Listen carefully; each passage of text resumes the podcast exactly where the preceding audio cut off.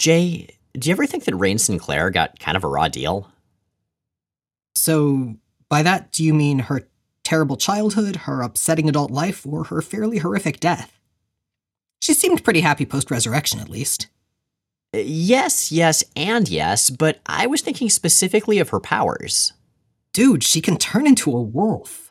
Which, don't get me wrong, is cool and all, but compared to a lot of mutant power sets, it seems kind of, I don't know, low key. Well, I can see that, but you have to keep in mind that she can't just turn into a wolf. She can turn into. A wolf human hybrid? Again, just not really that impressive. multiple wolves. What?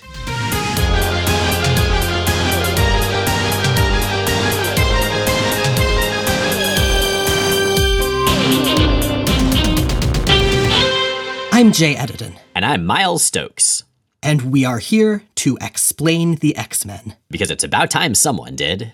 Welcome to episode 320 of Jay and Miles Explain the X Men, where we walk you through the ins, the outs, and the retcons of comics' greatest superhero soap opera. And we are back after our winter special. After a week off, we are here once again with a completely normal standard episode. You say that as if such things exist. Miles, X Men. That's a really good point. Yeah, okay, a comparatively, relatively standard normal episode. Things are mostly not on fire except when it's plot relevant. I guess a couple things do end up on plot relevant fire. That's pretty common in superhero comics in general, really. But this time we are going to be talking about Excalibur again. We are back in that direction, back across the pond. And we're going to be talking about a few issues that I think we both really, really liked, actually. Yeah, this is a trio of fairly I'm going to call them quiet issues although a lot of stuff does happen. Um they're essentially pretty low-key character stories and they're a chance for the team to regroup within its new structure and for Ellis to more solidly establish the dynamics and tone of this part of the run. Right. Uh, Warren Ellis has been writing for a fair bit of time now. And I think this is the first time we really get into the heads of a lot of these characters. And part of me wishes he had sort of started out this way. I think the start of Warren Ellis's run on Excalibur is not the strongest start of a run that I've seen, but I'm glad we're getting this now. Yeah, it feels very fly by the seat of pants earlier, and this this this is the breath of air that it's been desperately needing for a while. I mean, I, I definitely get the point of starting a new writer's run with action stories and with more involved stuff. Um, and I mean, I, I think he started in the middle of, of larger scale things and coming out of an event, so there's that. But yeah, I really, really like these three issues that we're going to be looking at today. Indeed. Well, before we dive in, and we should do so pretty quickly because I know it's only three issues, but God, there's so much to talk about in them. Miles, I feel like if there's anything our listeners should know about us by now, it's that we'll spend twice the time on feelings that we do on fights. Very good point. And yeah, more feelings than fights. Well, feelings and fights all have origins in events in the past, the mist shrouded past of yellowed back issues. So, what happened to get us to this point? All right, so where we are now, things on Muir Isle are kind of at a pause point. They're finally getting back to at least a very relative normal for Excalibur, which is Europe's pr- premier superhero, mostly mutant team. Um, and and it's got it's still got a fair number of its founding members, but its lineup has changed a little bit. What's been happening, and, and who's who's in the house? Well, after a fair bit of highly antagonistic flirting, Kitty Pryde is dating new ish character Pete Wisdom, former British intelligence agent and current sleazy curmudgeon. Pete is much older than Kitty, but Kitty's clearly being written as a young adult at this point, so it's merely questionable rather than horrifying. And honestly, it's mostly questionable because Pete is a total sleazebag, as we mentioned. Well, and sh- when you say young adult, she's being written as an adult who is young, not as a young adult like for the literature thing. She's she's she's I would say credibly in her early 20s here. That makes sense to me, yeah. I'm not sure what was intended numerically, but what we know is she's a grown up, and Pete Wisdom is a much older grown up. Yeah, that's one of those points where continuity is important, but where I'm willing to look at with with that general qualifier, I'm willing to look at this in a comparative vacuum. Now, significantly before Pete showed up on Muir Isle, Professor X convinced Kitty to convince Colossus, her ex-boyfriend, who was at that point with Magneto's acolytes in space to return briefly to Earth under false pretenses.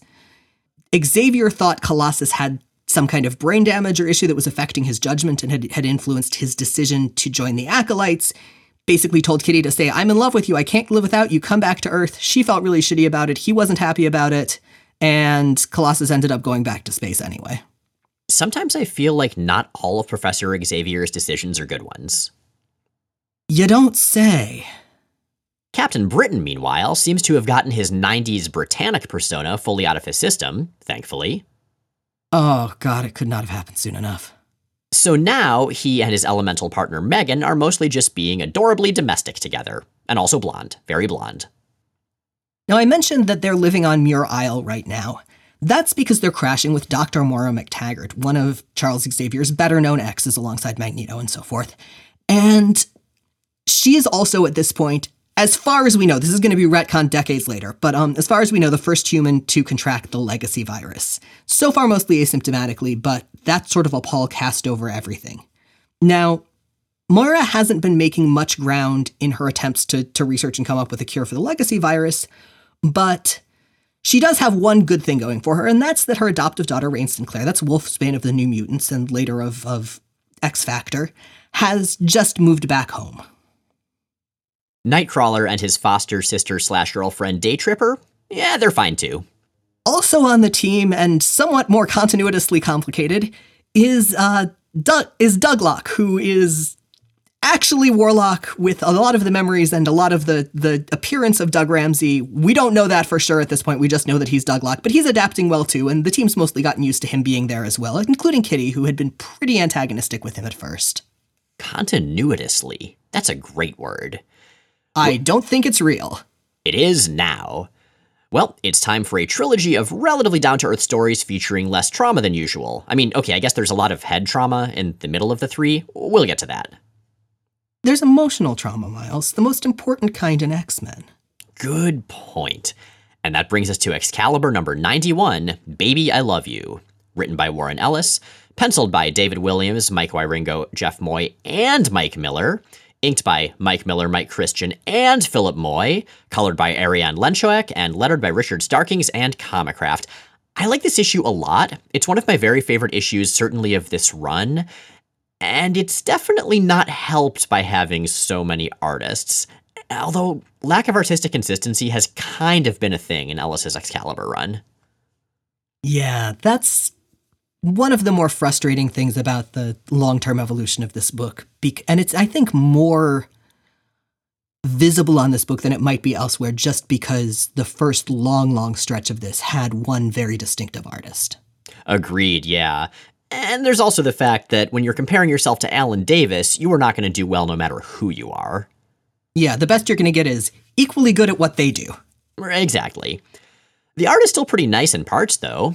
On a literally nicely framed opening page, because they're sitting in a window, which, you know, has a frame, uh, Pete and Kitty are watching the Muir Isle sunset and talking about how, you know what would be nice? A bar would be nice. Pete thinks that everybody hates him, but Kitty's like, no, no, no, it'll be fine. We'll all get along. And we kind of have to have a conversation with the team anyway about the whole you and me and you being a sleazebag and me being beloved and us boinking thing. I mean, they do kind of all hate Pete, but it's affectionate hatred. Like he's the guy who who who they all bond over, you know, giving hell. That's fair. That's a fair point. I feel like every social group needs one of those people, hopefully only gently despised. And where the X Men have baseball and the New Mutants have, or, or Generation X has basketball, Excalibur? Excalibur has pubs. Indeed, they do, and this is indeed the somewhat famous Team Goes to the Pub issue. Well, it's one of several, and the other one Megan turned into a mermaid. Yeah, I don't think the whole team was there for that one, but boy howdy, that was an issue. I feel like right now, before we dive in, we should talk a bit about bars and pubs and booze in general. And let's throw a mild content warning onto this. I know alcohol can be an issue for a lot of people, totally legit. We are going to be talking a fair bit about it in this issue. Fictional characters get affably drunk. Indeed, they do. Or, you know, in the case of Brian Braddock, have complicated histories, which, to its credit, this issue deals with. Well, that's why I specified aff- affably. The only characters who end up intoxicated in here are are at least completely nonviolent about it. Indeed. I gotta say, we are still in quarantine, lockdown, whatever you want to call it, of course, this being early 2021. I really miss bars. I really miss going to pubs with friends, especially. One of the last things I did before we all realized that holy crap, there's a pandemic was to do a bar crawl with a handful of friends, going to a few of my favorite breweries. It was so nice, and God, this issue makes me nostalgic. Yeah, we found out recently that one of our favorite neighborhood places isn't going to be opening back up. So, oh, that sucks. But yeah, having an establishment whose job it is to give folks an enjoyable place to drink and relax, that's really nice. And this issue, I think, highlights why it can be.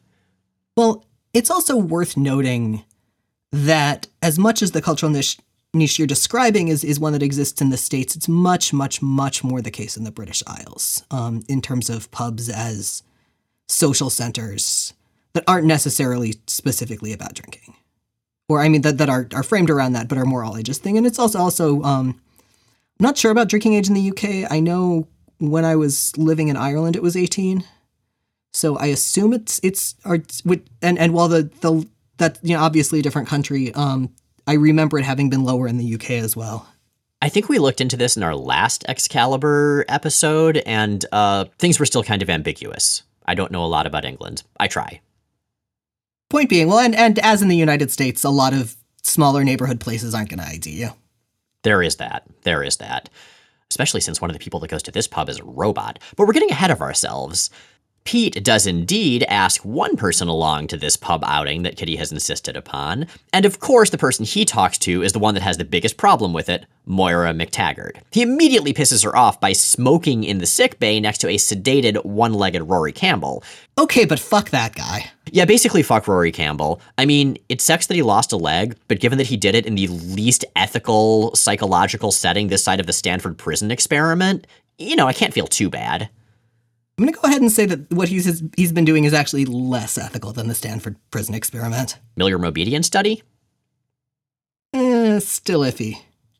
Well, anyway, Moira does smile and change her tune once Pete mentions that what he's approaching her about is a group trip to the bar. And I gotta say, Ellis and whatever the hell Penciler does this set of pages do a really good job mixing Moira's uptight, grumpy responsibility face with her more human side. Like, I really love Moira in this run. Yeah, something that's consistent about Moira is that she very much feels the need to be the restraining influence adult in the room and it's very much something that she does sort of by formula out of obligation. Exactly, yeah, that's only one side of her. Kitty herself, being the much more responsible partner, finds everybody else, starting with Brian and Megan, whose rooms are off limits in the evenings, but when she knocks, they're just wholesomely reading the Sunday paper together. I love it. I mean, in their defense, I wouldn't want to be interrupted doing that either. Fair point, yeah. But I do enjoy that Brian and Megan just get to be happy for kind of a long time, actually. Like, even when Megan gets erased from reality around the House of M period, that's temporary. And these days, the two of them are doing just great. Yeah, something Ellis does that I really, really appreciate is really shift the focus of interpersonal drama in the team away from them. They've been, then their rocky relationship has been really the center of the Excalibur soap opera pretty much from the start. And over the course of the series, they've resolved a lot of those issues. And it's nice that they actually get to stay resolved and they get to sort of move on and you know shift on to, to living their lives. That's something i think that that also happens in general with megan's character development in this. Like there are it's not that she she goes static or she stops developing. It's that the things that were the big central struggles for the first large chunk of the series are things that she's largely dealt with, and she gets to actually move in new directions now. Exactly. Now, that's not to say that they're entirely without dr- drama. I mean, Brian did recently become a possessed slave of Morgan Le Fay for a while, but you know, they're doing better than they were. Yeah, there was context. Next up are Wolfsbane and Douglock. Now, if you recall, Douglock is no stranger to pubs. He went to one with Kitty where they had a big fight not too long ago, and he remembers. One drinks fermented poisons and then sits upon unconscious humans. I do love that scene from Excalibur 81 where they're reconciling after their big fight by sitting on the unconscious body of someone who was being a jerk and they knocked out. That's friendship. That's a very Kitty Pryde move. Rahne, meanwhile, has a very different view of the whole situation. Pubs where bad men drink and women get pregnant. So, you asked when we were talking about this earlier whether it seemed weird that Rahne was so scandalized by this, considering that she'd just gotten off X Factor, which wasn't exactly a dry team. And I think there are a couple things at play here. One is that Rahne's characterization for a lot of X Factor was very heavily mediated by the Genoshan mutate stuff. And I could see her springing back pretty hard after that. The other is that she's home for the first time in a long, long time. And I think as anyone who has, has moved away and then gone back to where they grew, grew up knows, those old habits and sort of the old thought patterns that go with them die harder than most of us would like. That's a good point. and certainly that level of scandalized prudishness was a pretty central part of Wolfsbane for a long, long time after she was introduced. And we're going to be getting to that actually in much, much more detail in the third issue that we're looking at today, which is very much a Wolfsbane issue. For now, who's left? We've got Kurt and Amanda Sefton, and Kitty wants to know how they like the sound of a night out. So I feel like there are two types of people in this world. One of them is Kurt, who says, Eh, and the other is Amanda, who says, where to? we don't really see their relationship developed much at all. I mean, Amanda Sefton's been around for ages, ever since she was a stewardess who was then revealed to be the secret daughter of Kurt's kind of demon adoptive mom back in Claremont's run. And so I don't really have strong feelings about the relationship, but it is entertaining here and there. Kurt is a character who I think is has has sort of the dual characteristics of simultaneously being very adventurous and very sort of dramatic and also very much a homebody. And I I like that. I really like that combination. I one of one of the things that you see a lot in really a lot of media, but in, in comics in general, are people who sort of have a central set of characteristics. Rahne ends up get, getting written with her single predominant trait being raised fundamentalist, for instance. Kurt never falls into that space. He is a strikingly, strikingly complex and in a lot of ways at least at a first glance, apparently contradictory character. And I love that. In a way, he reminds me a lot of a character who premiered at the same time as him, that being Storm. Oh yeah, absolutely. And I think I think it's that's got to be one of the reasons that they have so, such a close friendship and so much sort of intuitive connection. Exactly. Do they contradict themselves? Then they contradict themselves. Except they're not Legion because he's a different guy in X-Men. Anyway, they head off, although Moira's worried about leaving Rory and Kurt's worried about being blue in public. But as it turns out, everybody here at the bar, which Moira half grew up in, I mean, her dad used to own it, is pretty awesome. From the young bartender that Moira knew when the bartender was just a little girl, to the big beardy guy who looks kind of like muscular Santa and owns the place these days. And Rory, for his part, is heavily enough sedated that he doesn't get it up to any, at least, new trouble. Exactly. They just need to make sure that they turned the oven off before they left, and he'll be fine. just gotta gotta put all of the dangerous stuff on high shelves. Kurt is still pretty worried as he goes up to the bar to order a beer. Yeah, and he he goes to the bar dreading the barkeep's response, and we get, of course, sort of the teaser moment of her just staring really intently at him. For she tells him that Given how cold tonight is, even his sleek blue fur is not going to keep the chill out, so he might want to consider getting a whiskey along with that beer. And that's sort of what breaks all of the tension. It's great. Even Rahne is willing to try a drink that Kitty offers her, which of course is non-alcoholic because Kitty's not a total jerk. Brian likewise isn't isn't drinking tonight, although he's weirdly cagey about it, which is strange because the entire team knows he stopped drinking. Like there was there was a lot of, of, of group conversation about that. Still, though, I can see him not wanting to draw attention to that. Especially the dude grew up British, and like you said, drinking culture is a big thing over there. So the fact that he's drinking a non-alcoholic beer that he is sort of covering up so it's not clear that it's a non-alcoholic beer, I can see him doing that. I mean, I could definitely see being embarrassed that you're drinking non-alcoholic beer as opposed to a likely better non-alcoholic beverage.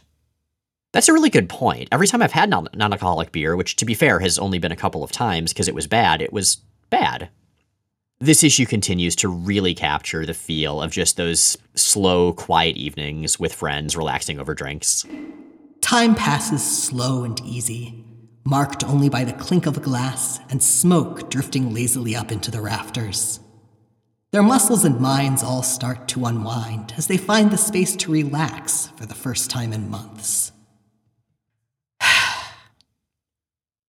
and after a while, Moira and her increasingly thick due to booze accent ask the question on everybody's minds So, what's up with Kitty and Pete anyway? And there is this great trio of panels as Kitty and Pete look at each other worried, knock back the rest of their current drinks, and then cuddle up close together as they say, Well, basically, we um we really, really like each other, okay? And Yeah, really like. And Pete's quit Black Air, and we, I mean, I, I guess. Quit, yeah. Hate him. Want Pete to stay with Excalibur so we can be together and, like, that. Yeah, and if any of you don't like it. And it's fairly chill. There's a pretty delightful shovel talk. Okay, we should explain what a shovel talk is, because I feel like that's a pretty, uh, a pretty local to our social group term. It is absolutely not. It is it is a pretty widely used idiom. But for those of you unfamiliar, a shovel talk is when you take your your you know, friend or family member's new partner aside and you inform them that they seem like a nice person and all, but if it turns out otherwise, you own a shovel. I think you scared a lot of our friends' new partners back in the day by giving them that speech. Gently you gently scared them. And yes, uh, Brian and Kurt do indeed give Pete that speech in the men's room because, you know, they respect Kitty and she's a grown up now, but she's Kitty and they would do anything to protect her. I also really enjoy their specific threats. I believe Captain Britain threatens to rip his head off, and Kurt adds that he will then spend several days pointedly mocking it and drawing silly faces on it before dumping it into the ocean. Exactly. They're a good team. They are. And yeah, everybody's having a great time together. When the gents come out of the gents' room, uh, all the women, and I think Douglock also maybe, are doing the can can on the table. And Moira, so this is this is a detail I love. I, I want to actually I'm I'm saying so much nice stuff about Ellis's run here, but um one of the things that I I really appreciate are his phonetic accents because he uses them heavily here. But they're pretty accurately phonetic and they're pretty legible. And they're self aware enough that Moira's gets heavier and heavier and heavier as she drinks, and it hits a point where she starts getting subtitles. It's genuinely hilarious. Like, I think I literally ha! out loud when I read that part. Well played. So, luckily for all of them, Captain Britain, being a sensible fellow, has basically outfitted their their um, plane such that it can be a designated driver. It's got an automatic, you know, goes back home, ignores the drunk people riding in it feature now. That would be very handy. I mean, there's public transit, man. It's great though, because as the evening ends, as they're about to fly back, like all the couples are outside making out in the moonlight, and Moira is just covering Wolfsbane's eyes, telling her, Didn't look, Rainy. It's filthy. And then burping.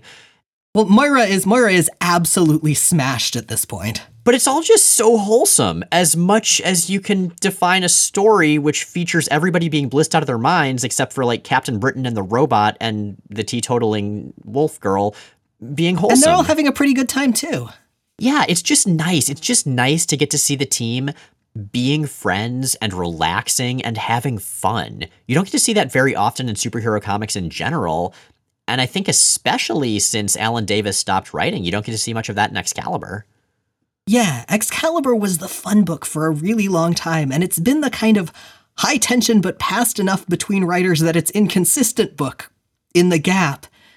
So it's really nice to see it going back there, to see those easy, friendly dynamics coming back. Not everything is friendly, though, because as the team does finally get Robo DD'd back home, Kitty and Pete are being watched by a very large, very familiar, very metal man. That flows straight into Excalibur 92, titled I Want You. This is written by Warren Ellis, penciled by Casey Jones, inked by Mike Miller, Tom Simmons, Joe Rubinstein, and W.C. Carani, colored by Ariane Lenshoek, and lettered by Richard Starkings and Comicraft. This is this is just a seamless extension of the story from 91. They're basically it it ends exactly where that issue uh, leaves off with Pete and Kitty saying goodnight outside headquarters, at which point Colossus immediately jumps Pete Wisdom and it's freaking brutal. I mean, Pete Wisdom is a mutant, yes, but he can like make his fingers hot and shoot lasers out of them. Colossus is, well, Colossus. Well, and I really, really appreciate how heavily this issue emphasizes that, just the difference between power and vulner and vulnerability between these two guys. It's something that comics often really overlook among multiple super-powered characters, and it's really spelled out here. Yeah, the narration is great. He has no healing factor. Aside from his heat casting talent, he has no protective mutant capability. And he has no idea who this Russian demon in steel is. Pete Wisdom knows only that he is breaking like cheap glass under its fists. And eventually, Excalibur does come out to investigate all the screams and loud noises, but by that point, Pete's in real bad shape. Yeah, he's he's got pretty severe brain trauma, a lot of internal damage, and he's also managed to almost sever Peter's spine, which is a detail I'm going to come back to because I want to discuss that because it's a major continuity point about how his powers work. Now, Kitty and Nightcrawler try to break up the fight with with no success. Fortunately, they've got help and and a pretty great again bit of narration to go with it. Megan and Brian Braddock are the two most physically powerful members of Excalibur. Being hit by one of them resembles having a large chest freezer dropped on your brain. Being hit by both is like being punched in the face by God. And Colossus is here, it turns out, or thinks he's here to re- reconnect with Kitty. He is he will not stop talking about how he's come back for for her. Katya, finally. I came back for you, my Katya. I haven't slept in days. Have I been gone so long that you could forget about me? Do you know what I've been through to come back to you, my Katya? So, Colossus broke up with Kitty on Uncanny X Men number 183, which was how many decades ago at this point? Quite a few. Yeah, that was uh, on page because he had met a nice cave woman who he had fun times with in the Savage Land. Editorially, it was because, apocryphally at least, Jim Shooter was uncomfortable with Colossus dating a character who was so very young. Now we know he still has feelings for her to some extent because of the the stuff I mentioned when we were when we were you know recapping what had been happening previously that she was able to to lure him back to Earth, but that has apparently grown into a pretty strong obsession. Um, he's fixated Kitty on or he's fixated on Kitty as the part of his life that's sort of normal and positive that he can come back to when so much of the rest of it has been destroyed. And honestly, I can kind of see that. I mean, he's had everything go wrong in his life. He's had his entire family die in various horrifying ways. When he ran away to space to be with Magneto, that all went very, very poorly, and his ideals were crushed even further. So, is it right that he's put Kitty on this pedestal as this symbol of all that is pure in his life? No. Is it something I buy him doing? Yeah. Yeah, that boy has been in need of a therapist in the worst way for honestly kind of his entire career. Pretty much, yeah. I mean, ever since he was forced to kill Proteus, coincidentally enough, here on Muir Isle, way, way, way back in the day, early in Claremont's run, he's just been breaking a little bit more and a little bit more he's been transforming from, as Claremont often said, the farm boy with the soul of an artist to something harder and colder and emptier. To a soldier with the soul of a different and much less stable artist. And roughly half of this issue is is specifically is is about that. It's Peter stuck in an inhibitor collar in a cell getting called on a wide range of bullshit by Moira, Kurt, and Kitty, respectively. And we should disambiguate. When we say Peter or Piotr, that's Colossus. Pete Wisdom will always be Pete. And, you know, normally with stuff like this, we'll, we'll usually refer to one by, by a code name and one by, by their, their given name. In this case, I feel like neither of them's really in superhero identities, and I mean Pete doesn't have a code name, period. So I think I think it makes sense to just just have the the name forms that they use be the the point of disambiguation. So I want to go back to those conversations because those are the bulk of this issue and, and the bulk of what makes this issue interesting. We see bits and snippets of action around them as as is working feverishly to try to keep Pete alive. Um, well, and to try to keep Colossus alive. I mean, we have some interesting stuff with Colossus's anatomy going on here. Right, that's a really good point. Let's let's actually talk about that now because this is a major shift from anything we've seen as far as how his body works in its steel form. During the fight, towards the end of the fight, Pete effectively nearly severs Colossus's spine by stabbing him, ba- him in the back with his, his hot knives, his heat generating power. And Colossus feels that, like his legs go numb, he collapses. Normally, we don't see anatomically specific injuries impacting Colossus when he's in steel form. That's been something that's been a specific continuity point before, where he's been injured severely in steel form and he's been pretty much okay, or he's been stable, but if he had reverted to human form, it would have killed him. We also haven't really seen much of his internal anatomy and how much of it really continues to exist or translates. So this is a great opportunity to kind of peel back the shell and see how things tick. As it were. What we learn here is that at least by this point, Colossus does actually have internal anatomy when he's steel. Um, in fact, what we see implies that it remains pretty much intact, just you know, also made of steel. Um, as we see, he's got he's got a spine, he's got a spinal cord, and Moira, fortunately, because all of this is made of steel, has machines that can do the very delicate work of just straight up rebuilding it, such that when he switches back to human form, he can he's put back together enough that he can pretty much heal naturally without major issue. So I was thinking about this relative to the the other representations we've seen, and I don't actually think that it's it's a shift because those previous instances I I'd been discussing were all fairly comparatively superficial injuries. They weren't things that would have left organs or bones exposed, so we really wouldn't necessarily have seen that. And even when you have really big ones, I'm thinking way back in the day when Colossus is heated up and frozen and frozen in quick succession when he's fighting the Brotherhood of Evil Mutants.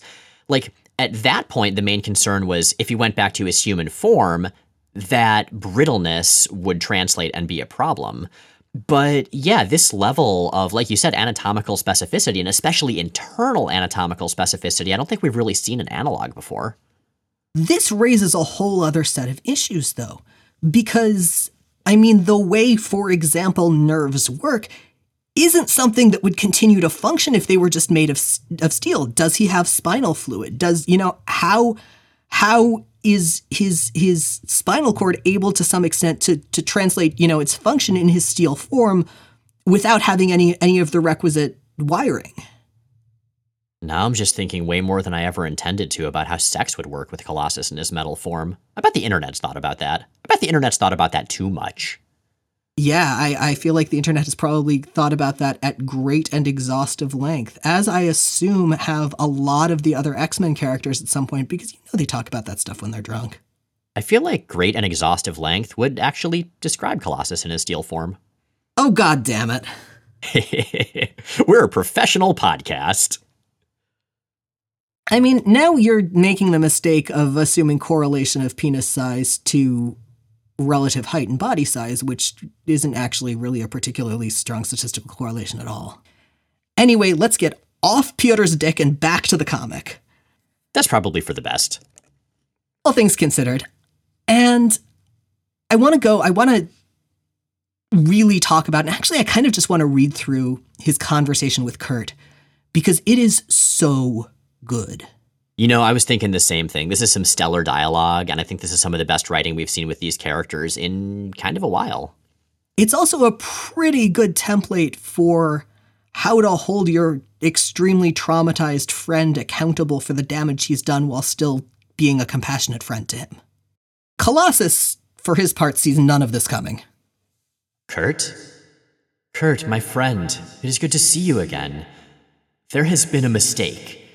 I thought I saw my Katya kissing some sickly looking man in a suit, a man who smokes. No mistake. That was Peter Wisdom, previously of a British intelligence outfit called Black Air. Just tonight, we allowed him to join Excalibur full time. Just tonight, he and Kitty told us of their feelings for each other. No, no. My Katya loves me. She has waited for me. When I left Muir for Avalon, she kissed me. You are a child. What? Kurt, my friend, surely you must understand. Friend? I feel like I barely know you right now.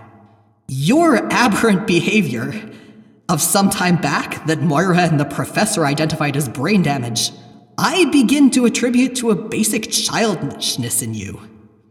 Perhaps your sojourn in Avalon was not so much a need to convert Magneto's people as an escape from the responsibilities and accountabilities on Earth.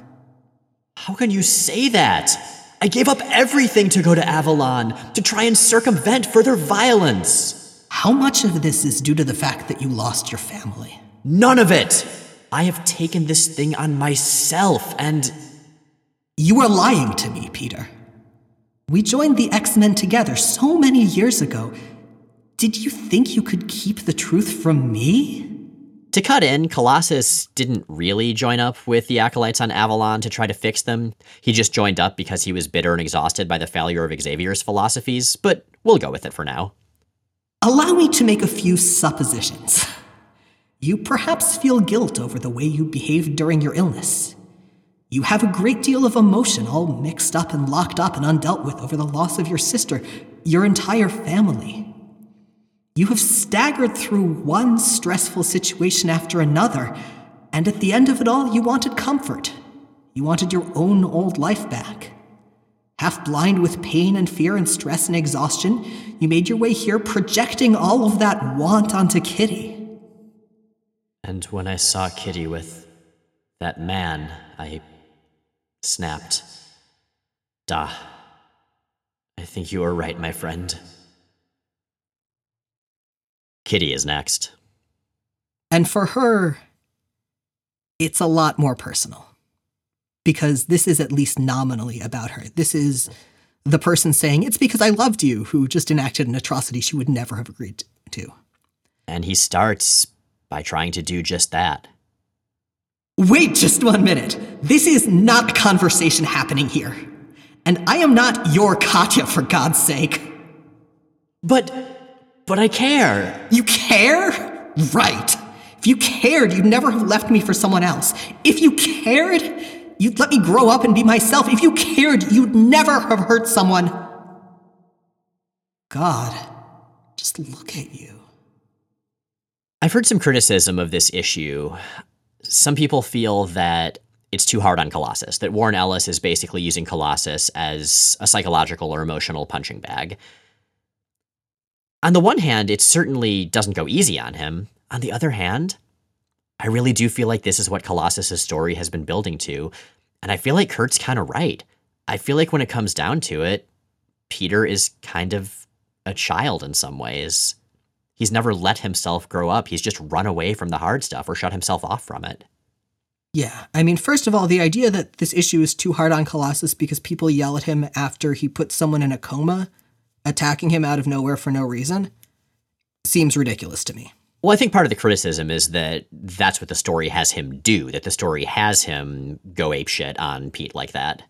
You know, I actually really buy it, and I buy it for the reasons and context that Kurt's describing. Because Colossus is this is this is the complex situation of of a person who is themselves in horrible pain and in need of support and help expressing that or acting out, not necessarily voluntarily or entirely consciously, in a way that severely harms other people in a community, then having to deal with that.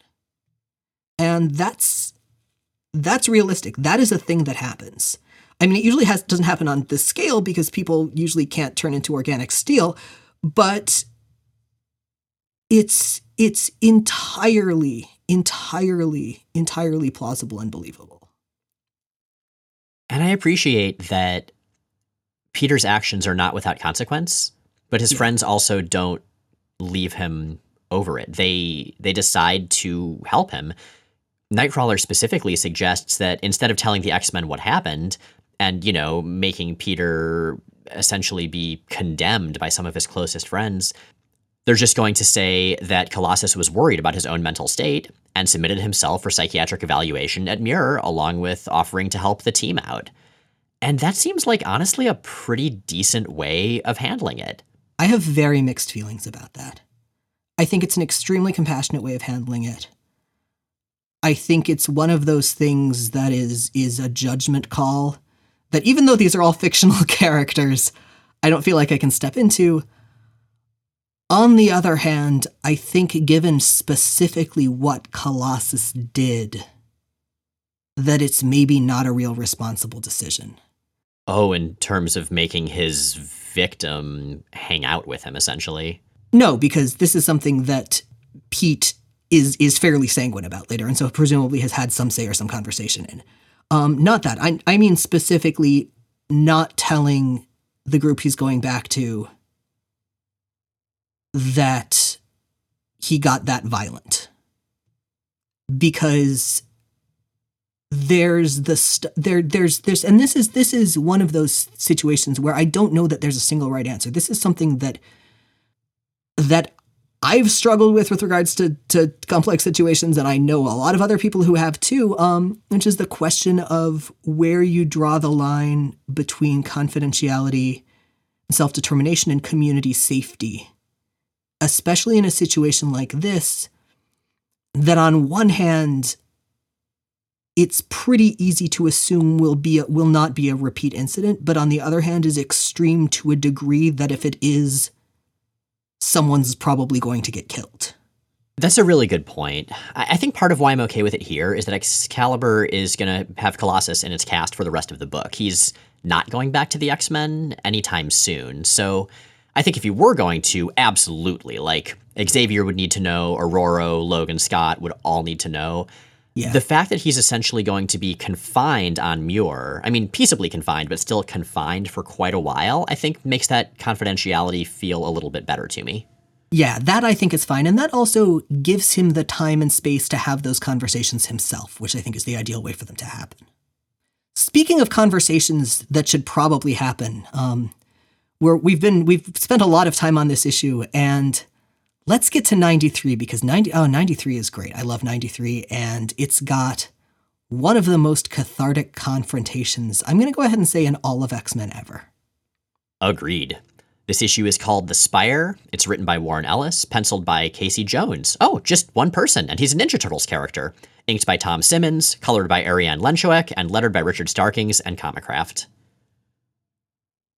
I like this issue so much, and like what I like I said, it's it's it's a confrontation that has been a tremendously long time coming. And honestly, I think this issue specifically is part of why I had no problem accepting the Rahne we see in new in the New Mutants movie as consistent with her comics characterization.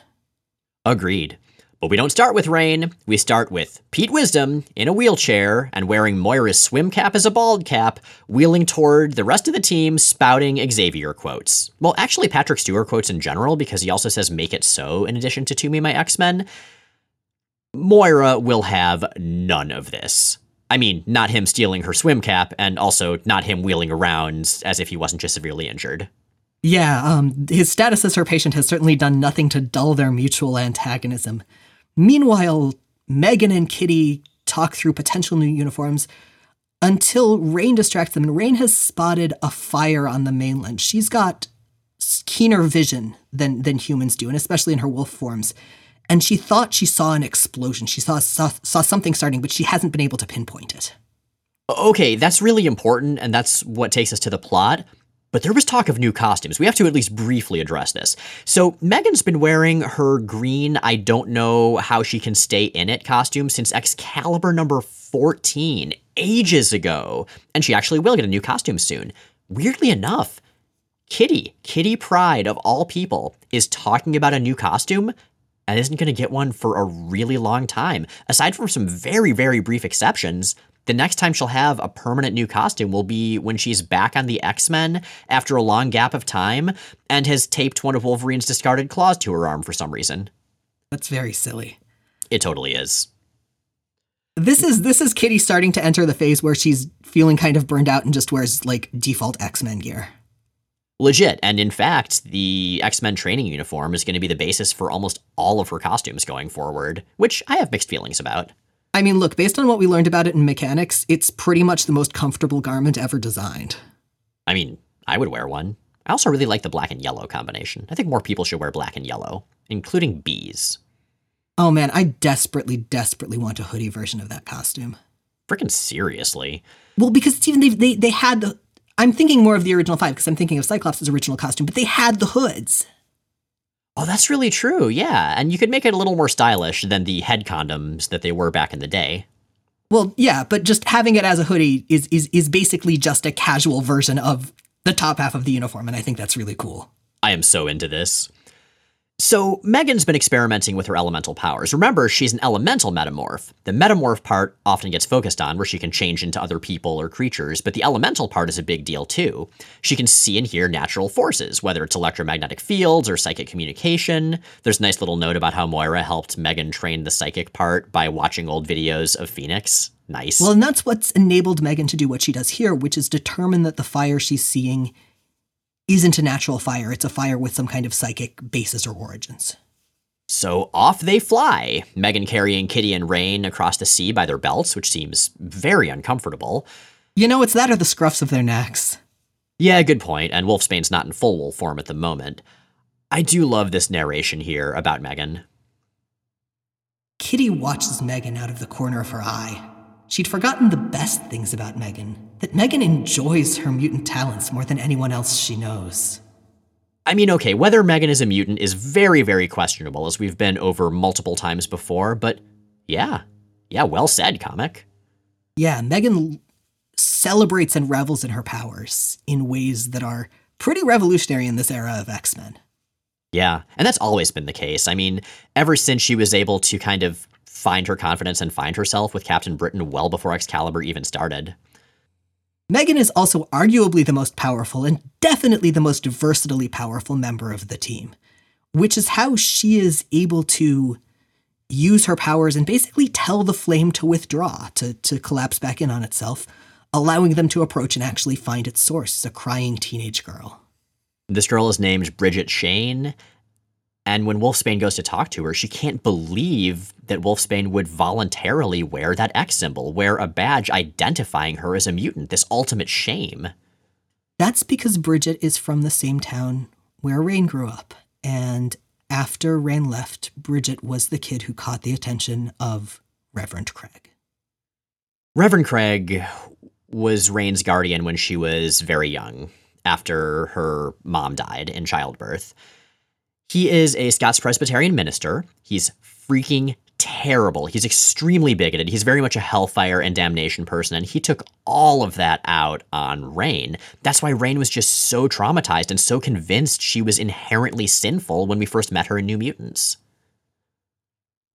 And she's had some time to learn since then. And this time, she is going to stop this and she's going to stop it now. And she goes to the church.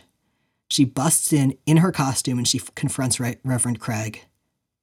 Let's talk a little about that costume part. I realize I'm coming back to fashion once again so soon after the last time, but here I think it's very significant to the story because let's be real. Wolfsbane's X Factor costume, which is what she's still wearing, is extremely, extremely risque. It's And that not, doesn't- no, it's no, it's not. It's cut. It's cut like an athletic swimsuit. I don't know, the way it's cut so very high and the fact that it's a thong in the back. I mean, a swimsuit I can see, sure, that's fine. That kind of skin tight superhero costume, sure, that's fine. But the way this has often been drawn, it is a straight up thong. And that doesn't look too weird when Wolfsbane is in her wolf hybrid form.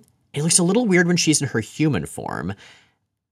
And it strikes me that maybe it's deliberate that that's the form she's coming in in that kind of defiance that she's going to tell Craig what's on her mind, the fact that it can also visually include the fact that she is not nearly as ashamed of her body as he made her feel, as this harsh implementation of religion made her feel, that feels significant. Yeah, I think that's a really good point. And I, I think, I mean, I, God, the back of that costume is terrible, but it's one whose whose design I will stand by as as basically being more athletic than lingerie. And so it's it's it's consistent with her character. It's consistent with the fact that she's a shapeshifter. But yeah, it feels it's it's a costume that she absolutely would not have worn in her New Mutants days. Like there's no question she wouldn't have she wouldn't have considered it. So yeah, I mean the fact that she's doing that, and the fact she, that she is specifically in uniform in an X Men uniform in a uniform that proudly proclaims her mutancy, is as significant a detail. I think. Reverend Craig is predictable. He tells her to be gone, that he basically should have burned her or let the mob burn her all those years ago. The last time we saw Rahne confront Re- Reverend Craig, she basically just got out of there fast. Um, this time, she actually stands up to him, and it's a terrific scene. Maybe you should have, Reverend. All those years I spent as your ward, never questioning, getting my head filled with your thoughts. Maybe you should have burned me before I met Moira MacTaggert. Because she didn't fill me with thoughts. She showed me how to find information for myself. You offered nothing but indoctrination, but I found education. I know the girl is a mutant, as I am a mutant, and we're nothing to do with the devil. The other thing that she's found out is a lot about Reverend Craig's history, which she's put together with the stuff that she knows about him. And what she's worked out is that before he was he was the preacher in in Kinross, he was in another town, and that was the town that Rahne's mother was from and lived in. And Rahne's mom was generally, I, I think it was it was danced on tables with her clothes off, is the way Rahne described it, and became an important personal project of Reverend Craig's until she until she got pregnant, at which point he freaked out. And she died in child, childbirth, and he somehow managed to get a hold of her kid and decided to raise this kid, despite claiming not to care about it. And at the same time, his church discreetly removed him and moved him to this, this much smaller, more rural location. And now,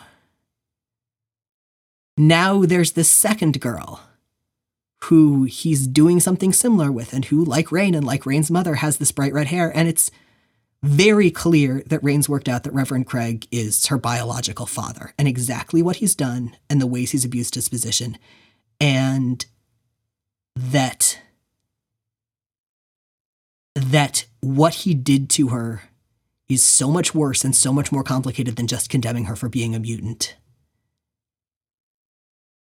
And her knowing that, her having that information and understanding rather than the the mythology that he had he had, you know, basically tried to indoctrinate her with growing up completely shifts their power dynamic. And especially her understanding of their power dynamic. Are you weeping, Reverend Craig? You will tell that poor girl's parents that you made some dreadful mistakes. Your specter has hung over me for years, Reverend Craig. I have dreamt your hatred and your fiery torches for too long. This is my fiery torch, Reverend Craig. I know about you. Fuck yeah. Like you said, so satisfyingly cathartic. And I think even more so than if she had, you know, just come in and murdered him, which would also have been pretty satisfyingly cathartic. Agreed because like she said this is this is the true power that she can have over him. This is the way she can at least stop the damage he's been doing to her and not just her apparently for so long. This is how she can shut him down. And this is her winning. This is her not being or living in the role that she was cast in and absolutely and utterly unraveling any authority or any position he had he, he had claim to. It's also just so satisfying after everything Wolfsbane's been through to see her get past this. We were talking about how it's nice to see the drama shift away from Captain Britain and Meggan's relationship. It's nice to see them able to grow as characters. And it's even nicer seeing Rahne get to grow as a character. She's going to have all sorts of additional trauma in the future. Of course she will. It's X Men. But that she's no longer defined by what was such an overwhelming albatross of guilt and shame when she was introduced is immensely satisfying. So I would say confront this rather than get past this, just because those are two connected but different things. And, and confrontation is really what we see happening here. That's a really good point. Yeah. I mean, this is her claiming full agency. Yeah. So, yeah, three pretty great issues. This run is very well loved, uh, despite some of the uh, unfortunate attributes of its writer. Yeah, the fact that the stuff that that Rahne calls Craig out on is specifically about grooming a series of, of young women is is definitely not lost on me as a reader at this point. Agreed. Totally agreed. But fact is, these are some damn fine issues, and I'm really enjoying Excalibur again, which is something I haven't been able to say for quite a while. So I feel great about that. And they're really, really good character issues and really good small, tight focus issues, which have has been something that's really been missing from the series for a pretty long time. Indeed. We've covered, you know, a lot of the complicated continuity. I mean, I feel, I feel like the two the two really big points coming out of here are, are Colossus' anatomy and and Rahne's biological parentage. Meanwhile, however, questions abound, and we've got some from you. Richard is good asks on Tumblr. How does the prep for the cold opens work? Is there a giant cache list of strange X Men occurrences at the ready? Is Jay scrambling looking for topics after an episode is recorded? Are perfectly good cold opens tucked away for a later cold open that more closely mirrors the topic in a grander episode? Inquiring minds must know. So the short answer is yes to all of those. Those are definitely all things that regularly happen in the process of writing these. It's really hard. Um, we've we've done yeah 320 episodes of those i've written I, I don't know the exact count but definitely more than 300 of the cold opens and it's it's a fairly research intensive process. Sometimes there's something that i know i want to do and i know i want to cover and go straight to. Um, there are there are sometimes things that i'll save for later in continuity sometimes things that i'll try to get in earlier because they've been addressed later in continuity but were this big glaring hole for a long time. I have a couple different approaches for figuring out um, what to write about on the weeks I'm stuck. I I mentioned use, uh, using the the Marvel fan wiki before for research. It is an incredibly useful hole to go down to when I'm working on cold opens because while I'll then go and read the relevant issues, I can follow links between characters um, and do a lot of kind of wide view universe hopping through that. I've also got a couple friends who I will go to and basically be like, I don't know what to write about this week. Tell me something stupid. Um, which doesn't work as well as it would because they're not actually primarily X Men people. But I have learned a lot about Capwolf. Freaking Capwolf. I love Capwolf. So it's that, and then then usually um, I'll write it, and the structures I, I feel the structures and the actual actual writing of them I've I've I could probably do in my sleep at this point because they're they're pretty formulaic, and they've they've also got dialogue beats and voices that I'm very familiar with now. Um, occasionally, I will go way outside of the formula and do either a super long or a super short one, um, but I try to keep those relatively rare, just so that that the deviance from the normal structure is part of the joke. Occasionally, when I'm reading comics that I know you haven't, Jay, I'll just have a notes file open as I read, just writing down cold open fodder. I mean, I remember going through all of X Man not too long ago and all of Cable, just Cable Volume 1. I haven't read all of it. And like uh, all of Wolverine Volume, I guess technically two, since Volume 1 was the miniseries. Like, and that's really, really fun. It's really fun to not just focus on comics as more of a critic these days rather than just like a fan back in the day, but also as somebody who is specifically documenting all the bananas stuff. We were joking for a really long time that there was just going to be an era where all the cold opens were about Nate Gray. I mean, we won't be covering his book very much, so he might as well show up somehow. The thing is, this gets harder as we go, not just because I've written more of them and so there, there's more stuff that we've already covered, but as we cover more and more on the show, the threshold for what's weird enough to believably elicit a cold open what rises. I know, we used to get off really easy when we could just be like, hey, X Men's weird, right? And that was the whole joke. And 300 something issues later, I mean, okay, X Men is clearly weird. That is not news to anybody at this point. Yeah, and it's comics, so it can't just be weird thing happened. It has to be weird thing happened, but way weirder than you'd expect, even given the framework. Exactly. They can't all be Onslaught. That's probably for the best. One of the things that's always kind of funny is when when our coverage laps a cold open. Oh, right. Like when we actually get to the story that we talked about in a previous cold open. Yeah, I was thinking about that because like w- I, we did onslaught for one of our live shows, and there are specific there are specific continuity points that I, I saved for live shows or for specific creators or situations, um, and that's that's something that I, I still still do pretty regularly. Um, but one of them was onslaught, and I guess we're just going to be straight up covering it now. For better or for worse. Yup. So Applejacks 1552 asks, also on Tumblr, why do you think Gambit is so often written as passing for human? He has black sclera and red pupils. That seems like it would be a pretty obvious physical trait. That's a really good point. And in fact, at least according to Gambit's solo ongoing, it was a problem for him at first. That's why he was abandoned at birth, because he had freaky eyes. Uh, remember, not all mutations hit at puberty, just most of them. So I don't know. I mean, maybe people think he's a cosplayer or just a fashion weirdo. I mean, his even his normal outfits can be pretty extra, except for those roof shorts. I feel like those roof shorts were him really taking the day off because he was so depressed. I feel like roof shorts are going to be a new idiom here. they totally should be. How are you? Oh, I don't know. I'm having a real roof shorts day. They're they're sort of the outdoor equivalent of fuck it sweatpants. Exactly. Uh, more seriously, though, I would probably chalk that up to Gambit's mostly official mutant power of hypnotic charm. If he can often subtly convince people to go along with whatever bullshit he wants, I feel like getting them to overlook his eye color, or at least overlook the fact that his eye color is unusual, probably wouldn't be too hard.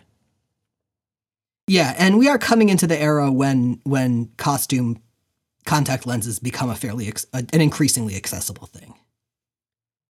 We are a fully listener supported podcast, and some levels of support come with on air acknowledgement from various fictional characters or concepts. It's the angry Claremontian narrator with black sclera and red pupils. You thought you had it all figured out, didn't you, Steve Chernikov? Wrapped up neat and tidy, with a neat, tidy little bow on top. At least until Josiah Roberts showed up with a lighter and an eye for chaos. Turns out neat, tidy little solutions can also be highly flammable, which is really something you should have considered in the first place. And with that, Jay and Miles Explain the X Men is recorded in New Fairfield, Connecticut, in exile from Forest Hills, New York, and Portland, Oregon, and produced by Matt Hunter, who also arranged our theme music. You can find more of Matt's work at moon-talk.bandcamp.com.